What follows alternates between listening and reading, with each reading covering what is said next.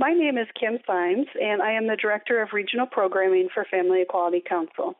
We're thrilled to have you join us for this celebration today of Black History Month and Parenting podcast. Today we have two amazing guests who will highlight how the multiple identities we have impact our daily lives.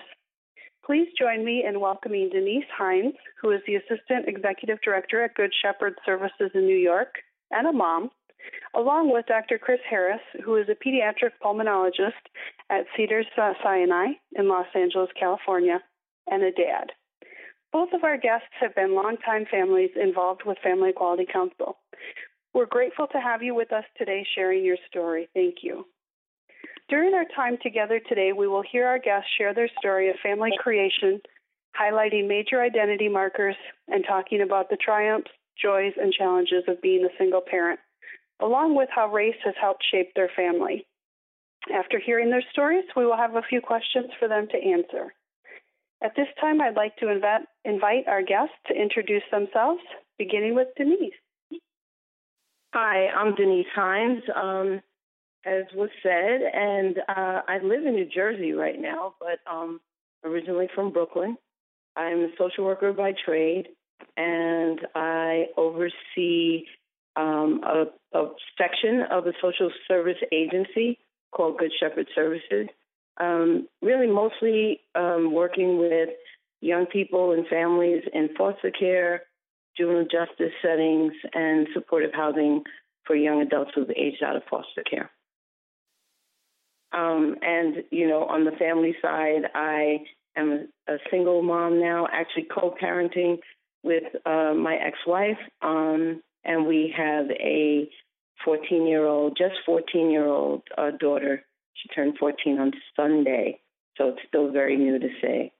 My story is kind of set in a relationship that I had for over 20 years with my ex-wife. We began very young in our relationship to talk about the possibility of having a child. Originally, we didn't know any other lesbian couples that had children and really weren't so sure if that was going to be possible for us.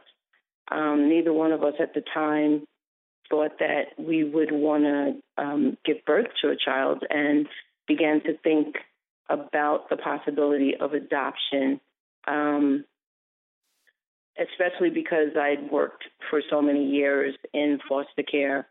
The thought of kind of, you know, bringing a child into our family that had already been given birth to by someone who could not take care of that child was something that was interesting to us. And so we began to pursue the private adoption route, mostly because we really wanted an infant, and at the time that would have been very difficult to do through the foster care system in New York City. And so we began a very, very long process of trying to create a family through adoption. One of the things that we gave a lot of thought to was what our family would look like and whether we would have a child of color or not, because my partner was white and I'm African American. And we very much kind of decided that we wanted to have a family that kind of looked, a child that kind of represented the both of us. And so we decided to really look for and search for a child of color through the adoption process. It was probably 2 to 3 years into our search that a birth mother chose us. Very interesting that she lived in Las Vegas and somehow found our packet and kind of liked what we looked like and liked what she read and chose us. She gave birth to her daughter, who then became our daughter, without ever meeting us, chose us from the packet. And so we traveled to Las Vegas 5 days after our child's birth and got her. And so we now have Maura, who is 14 years old, through that process. And I think, you know, it's been a very interesting process. Maura is very comfortable being just who she is. She was born to an African-American woman who herself was biracial and an African-American male. And so she's very comfortable with that side of herself.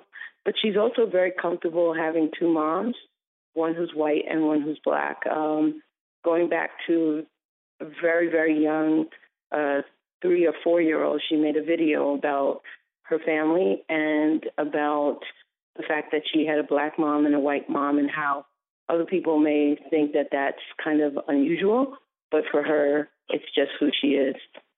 Another thing that was really important to us is where we lived and where we raised her and what kind of environment. And so we really began to look at different communities that would be accepting of a gay family, accepting of an interracial family, and also accepting of a child who was born through adoption. And so we decided to move to New Jersey, in particular to the area of Maplewood, South Orange, where, you know, it would be comfortable for her as well as for us, that she would see other kids who looked like her and that she'd see other families that looked like us.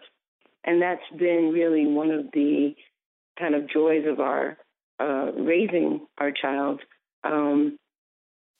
Through that process, I don't think there's ever been a year that she's been in school that she's not had other adopted kids in her class, other gay families in her class, other kids from mixed races in her class.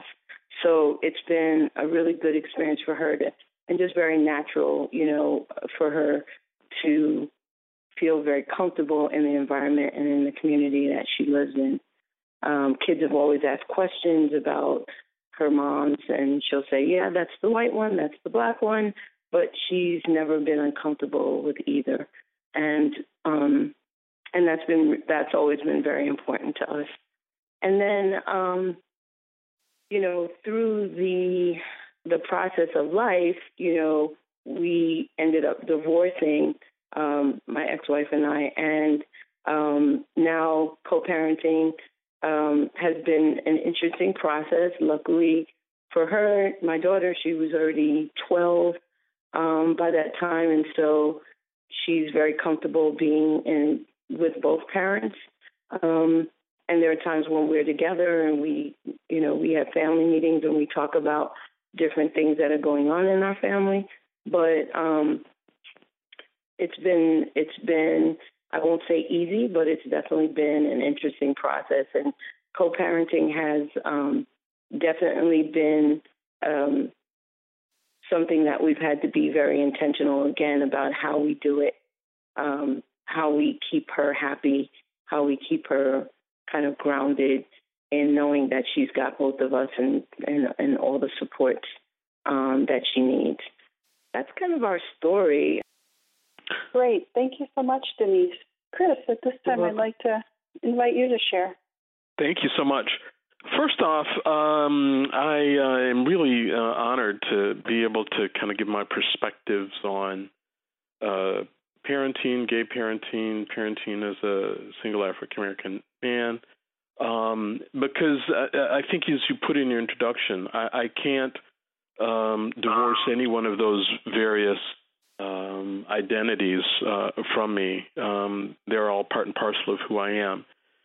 Also, as part and parcel of who I am is my career as a pediatrician.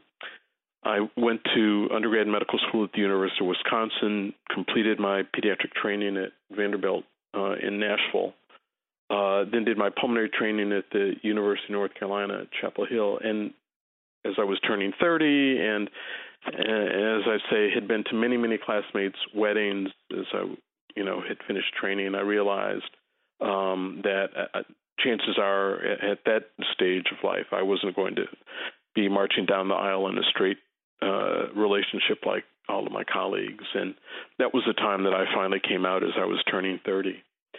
And part of the regret for me as I was coming out was that I would not be able to parent. And there's an old adage in pediatrics that a pediatrician doesn't complete training until he or she has his or her own child. And again, I felt that very deeply. Went along in my career over years, and probably a decade later, came upon Dan Savage's book, The Kid. Dan, being the very irreverent advice columnist that he is, talked in the book about his path to parenting. And I had also had a few other friends who had adopted, usually from the foster care system. And all of those things really kind of gave me the idea that I could indeed, as a gay man, be a parent. Also about that time, I read Jesse Green's book called The Velveteen Father, which was very different than Dan Savage's book, Dan being very funny in a kind of his own crass way. But Jesse Green's book is very cerebral, in your head, about being a father, a gay man, etc. And they both provided, again, a counterbalance and a path forward for me, such that by the time I turned 40, I decided if I was going to do this, it was time to proceed. I had returned to Nashville at that time. I was on the faculty at Vanderbilt in the Department of Pediatrics there, and decided that I would proceed with the adoption process. Had another friend in town who had adopted through the Center for Adoption, and met him at a party, and he said, "Oh yeah, there's another information session coming up, and I will literally, hold your hand at this meeting." So we went to the meeting, got information, and then shortly thereafter, I started the parenting classes that this particular foster to adoption agency was holding. That was required. The classes were required in order for you to be approved as an adoptive parent. Finished all the classes. The social workers came out and did the home study in the fall of 2000. And then I waited for approval of the home study. And at that time at work, we were short-staffed, and I got very busy at work. Months and months went by, and there was no approval forthcoming from that particular agency. Summer of 2001 came along, and things were less busy at work, and I called them back and said, "What's going on?" And they said, "Oh, Dr. Harris, it's been a year since you started that. You'll need to fill out all of that paperwork again," which included the application, 5 letters of recommendation, finances, health screening, answering all the questions about why I wanted to be a parent, mailed it all in again, and again, no approval for the home study. And I had been out and open about who I was as a gay man with them. And they had said in the classes, "Our only concern here is placing children. So, we have no concerns about any personal characteristic or trait or, aspect of your life as long as, you pass the home study." But then after a year and a half of this, it became quite clear they were not going to approve my home study. So I had a secretary in our office at work who said, "We've adopted a family member through this religiously affiliated agency. Why don't you call them?" I said, "Well, I just don't know how that's going to work." But I called them up, filled out their application, sent them some money, and again, waited. And I'll always remember this. It was the week between Christmas and New Year's of 2001 heading into 2002. I was on my way out of town to Asheville, North Carolina to meet some friends for the holiday weekend. And I called the agency up on the phone and asked them, this new religiously affiliated agency, what was going on with my application. And the secretary stuttered and stammered and got the head of the agency on the line. And he told me that they would work with single women, but they would not work with single men. And anybody who knows me, that I'm a pretty non-confrontational person, very easygoing. But I let this guy have it with both barrels and said, "You've had my money, you've had my application for months, and you haven't bothered to let me know." And I wanted a reason why. And, of course, he was not going to give me a reason why. But, several weeks later, I got my money back. So as 2002 started, I basically, back in the days of phone books, picked up the phone book and just started calling adoption agencies, you know, A through whatever. And, of course, they all start with A. But called Adoption Connection in Nashville, which was affiliated with Jewish Family Service. And I talked to the social worker there, told her my story, told her that I was an out gay man, I was a pediatrician, had passed every test that anyone could ever give me about care of a child, and said I wanted to adopt. And, you know, long story short, my home study was eventually approved. About the time that was occurring, she got a call from a mom who was pregnant, who said that she had several children. She would not be able to care for a third financially and wanted to place the child for adoption. They chatted. They hung up. Social worker called her back and said, well, I'm working with this gay man who's interested in adopting. Do you have any problems with him adopting your child? And she laughed and said, absolutely not. We have gay men in our family, and all they do is spoil the children. So that was late spring, early summer of 2002.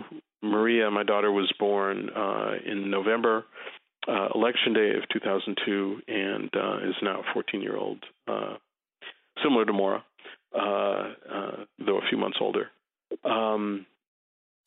With regard to identity, again, it was important for me, as Denise said, to provide a home to a child that might not otherwise have one. And we know that statistics tell us that children of color have a more difficult time being placed than children who aren't of color. So that was important to me. And certainly one of the ways that I have attempted to expose her to difference in her life has been to, you know, as a single person throughout her life, we've done Family Week for many summers. We've done Our Family Cruises as a way for her to be around all sorts of different families. Living here in Los Angeles obviously also exposed her to difference in many, many different ways. And I hope that throughout all of that, I've been able to provide her with a strong sense of self as an African-American woman in society today. A constant struggle, without a doubt. But certainly that is my aim. And I think I'll stop there. Great. Thank you so much, Chris. The first question that came in is, there's been an increase in reported violence, bullying, and discrimination over the past few months. There's also been a continued wave of resistance and solidarity. What are you most excited about your child's future given the political climate, and what are you most worried about?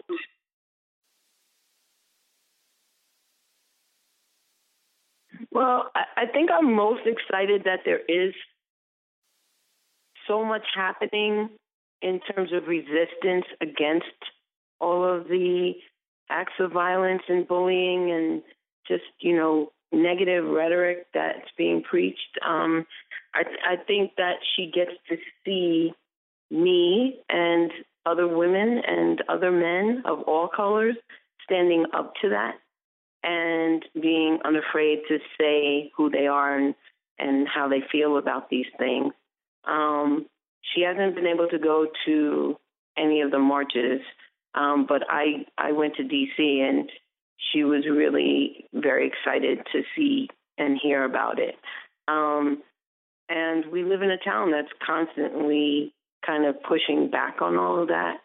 And so she, you know, even in school, they have had their own little walkouts and protests and things like that. So she's growing up at a time.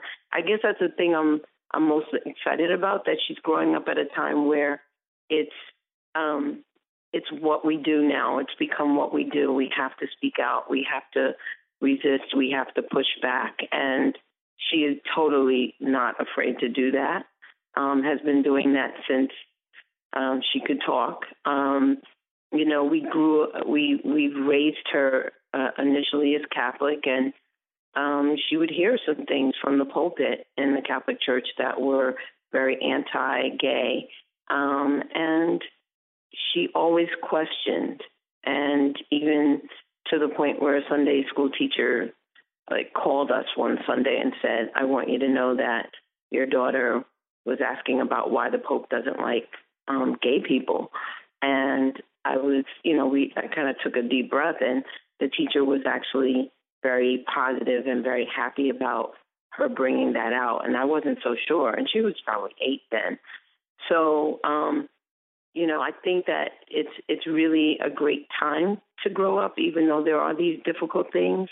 I am concerned that about acts of violence against people of color, against people of different religions, et cetera, and I do worry about how she might experience it. But I do believe that she's armed with the tools to face it.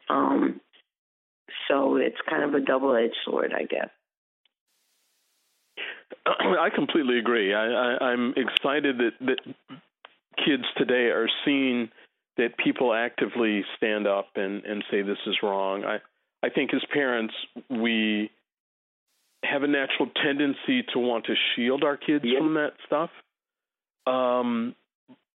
But I think seeing people march in the streets, and it also provides them, again, this is Black History Month, it gives them context for things like when they watch Selma or hear about, Emmett Till or the bombing of the Baptist Church in Alabama.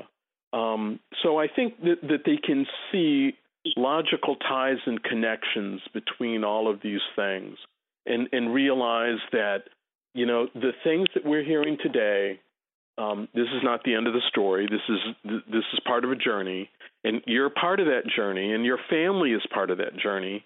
And again, we will get through it together.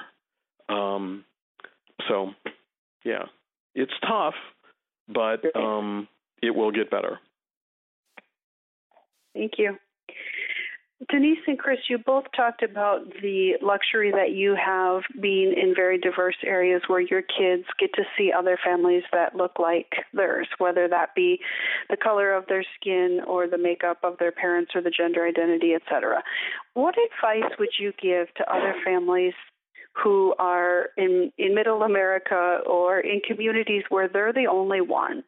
They're the only family who's out and their kids are trying to find their way, if you will, of having a parent or parents who are part of the LGBTQ community? I'll go first. I just think that you have to keep finding ways to expose your child to the things that you want them to be exposed to, and the things that you feel are going to bring them the strength that they need when they go back to be able to face those things. And I, even in the diversity that we find in the community we live in, there are still things that are hard. I remember my daughter being asked by a little girl, very aggressively, whose belly did you come out of? Whose belly did you come out of? And I was sitting downstairs and I could hear it. And I gasped, what is she going to do? And she openly said, I came out of so-and-so's belly, but, I have 2 moms. Actually, I have 3 moms because I have a birth mom. And she just told this kid her adoption story. And I think she was probably 5 then. So, the more you can expose your kids to the things that and be very transparent with them about the world and how things operate and where they come from, I think it makes it easier for them and it strengthens them to be able to face all of the things that may come. And, I don't believe that it's a good idea for my daughter or for any kid to never have to be faced with racism or sexism or any of those isms. I think it's really important because that is the world. And when they are faced with it, make sure they're armed with, the ability to be able to respond to it. And I think that will make them stronger. I completely agree. It will, give them adequate kind of coping skills, in the future, provided they have the support at home. Going back to the original question, for families that don't live in places like LA or New Jersey, how do you provide support for your family? One of the things I say all the time is that, one of the great things about living in 2017 is that you have the entire knowledge base of the world on your cell phone. And that, 20, 30 years ago, you had to go to a bookstore and find a book. And, but these days there are chat groups and Facebook pages and meetups. And, you can look at Modern Family, and there are gay families there. It may not totally look like yours, but, there's a two-dad family there, and the Fosters. Are they still on TV? I don't know. But okay, all right. What's ABC Family? There's a new name for it. I don't know. I don't watch TV. I don't know. But there are ways to find depictions in the media online that you can show your kids, and you can also find, again, families like yours that you can chat with. You can do Skype or pardon me, Facebook Messenger or iMessage, or again, there are all these things on my phone. I don't even know what they do. What is the thing that I chat with my family on? Yeah. Oh, is that the WhatsApp? FaceTime. Yeah. Oh, FaceTime. Yeah, or WhatsApp. That you can find families that you can chat with who are like yours. And again, as well as I'd mentioned before, coming to Family Week, coming to the regional events, the camps, our family events, either the cruises or the land-based vacations, all is a way of, providing support for your family. Great. Thank you. We're down to our final two questions. And so this one comes in. What do you wish that families with two or more parents would keep in mind about families with a single parent or families where they co-parent, perhaps at different times? What myths would you like to correct that are out there about single parents? I'm going to let you go first, Chris.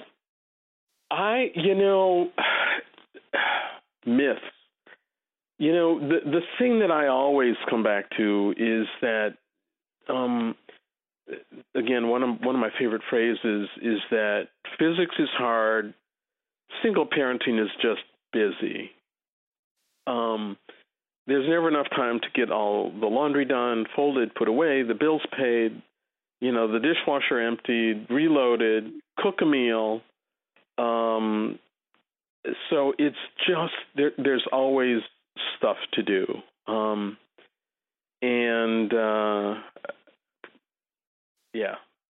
again, we're all busy. I certainly don't want to give the impression that two family parents with two kids aren't busy. I know that they are. But it's just, there's always stuff to do. Yeah, I would agree. I don't have an answer for this. I feel stumped. That's okay. That's okay, Denise. All right, that brings us to our final question for today. And as we reflect on Black History Month, I wonder if you could maybe identify one or two events that have helped shape you into the parent you are today.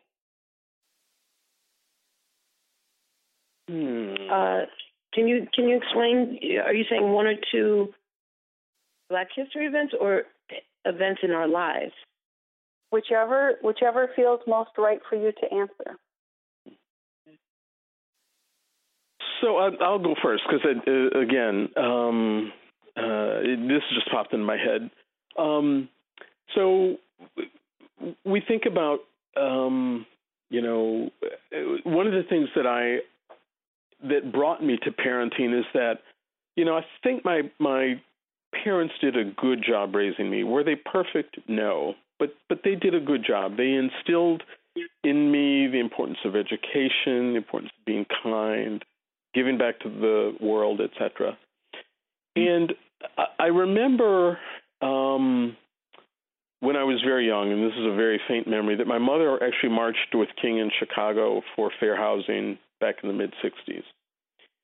And as time went on, and I was living in North Carolina, I remember going to the March on Washington, which would have been, I think, in 93. And I also went to the March for Women's Lives, which I think was 92. And I told my mother that I was going, and the thing that she said to me is that, you go march, my days of marching are over.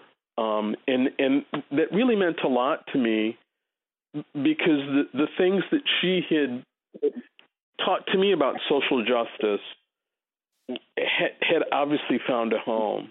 And I would like to think that throughout my life and career, I'm still kind of living those things out. It's hard. I mean, I think back to just the way I was raised, and I didn't mention that my family is my grandparents were born in the West Indies, and my mom and dad were as well. My brother and I were the firstborn here in this country, in our family, and so we have like a lot of that, a lot of the legacy and tradition of the West Indian culture. But then, really growing up here and becoming quote unquote Americanized, as we were always preached to by our grandparents. My brother and I saw our parents then marching with Dr. King, and really being advocates and just really pushing for the rights that we deserve. We were raised in that, and those two kind of cultures coming together have made me very strong, made me very confident, and I really hope that I give that to my daughter. I'm not always as clear, I think, as my parents were, my grandparents were with us, about holding on to a lot of the West Indian culture. But in terms of where I come from as a Black woman, I definitely try to impart that in her. But she also has a mom who's white and Irish, and, she actually claims that as well, even though she's not Irish. But she has, grown up in that culture. So I think that all these things kind of come together to make her the person that she is, strong and confident. And so I'm really proud of that. And then, just the events and things that we try to expose her to are really important, and I think make me proud that, she's going to be okay, and that we're doing a good job with, the way we're raising her. So. All right, Denise, that's a perfect note to end on. We're doing a good job. Thank you. Yeah. I would like to thank our guests today, both Denise and Chris. You sharing your time and your voice and your stories have been so appreciated. We thank you very much. And for our listeners, we want to invite you back, as we'll be releasing some really powerful podcasts in the coming months. Later in February, there will be a release of an advocacy training for parents. What can you do to be proactive on behalf of families like ours? This session is one you don't want to miss. And then in March, we'll be focusing on summer camp inclusivity, finding that summer camp and other non-school spaces that celebrate and welcome both LGBTQ youth and those with LGBTQ parents can sometimes be tricky. We're talking campy here. You won't want to miss that. Again, we thank you for joining us, and until next time, remember that love, justice, family, and equality is what brings our families together. Thank you.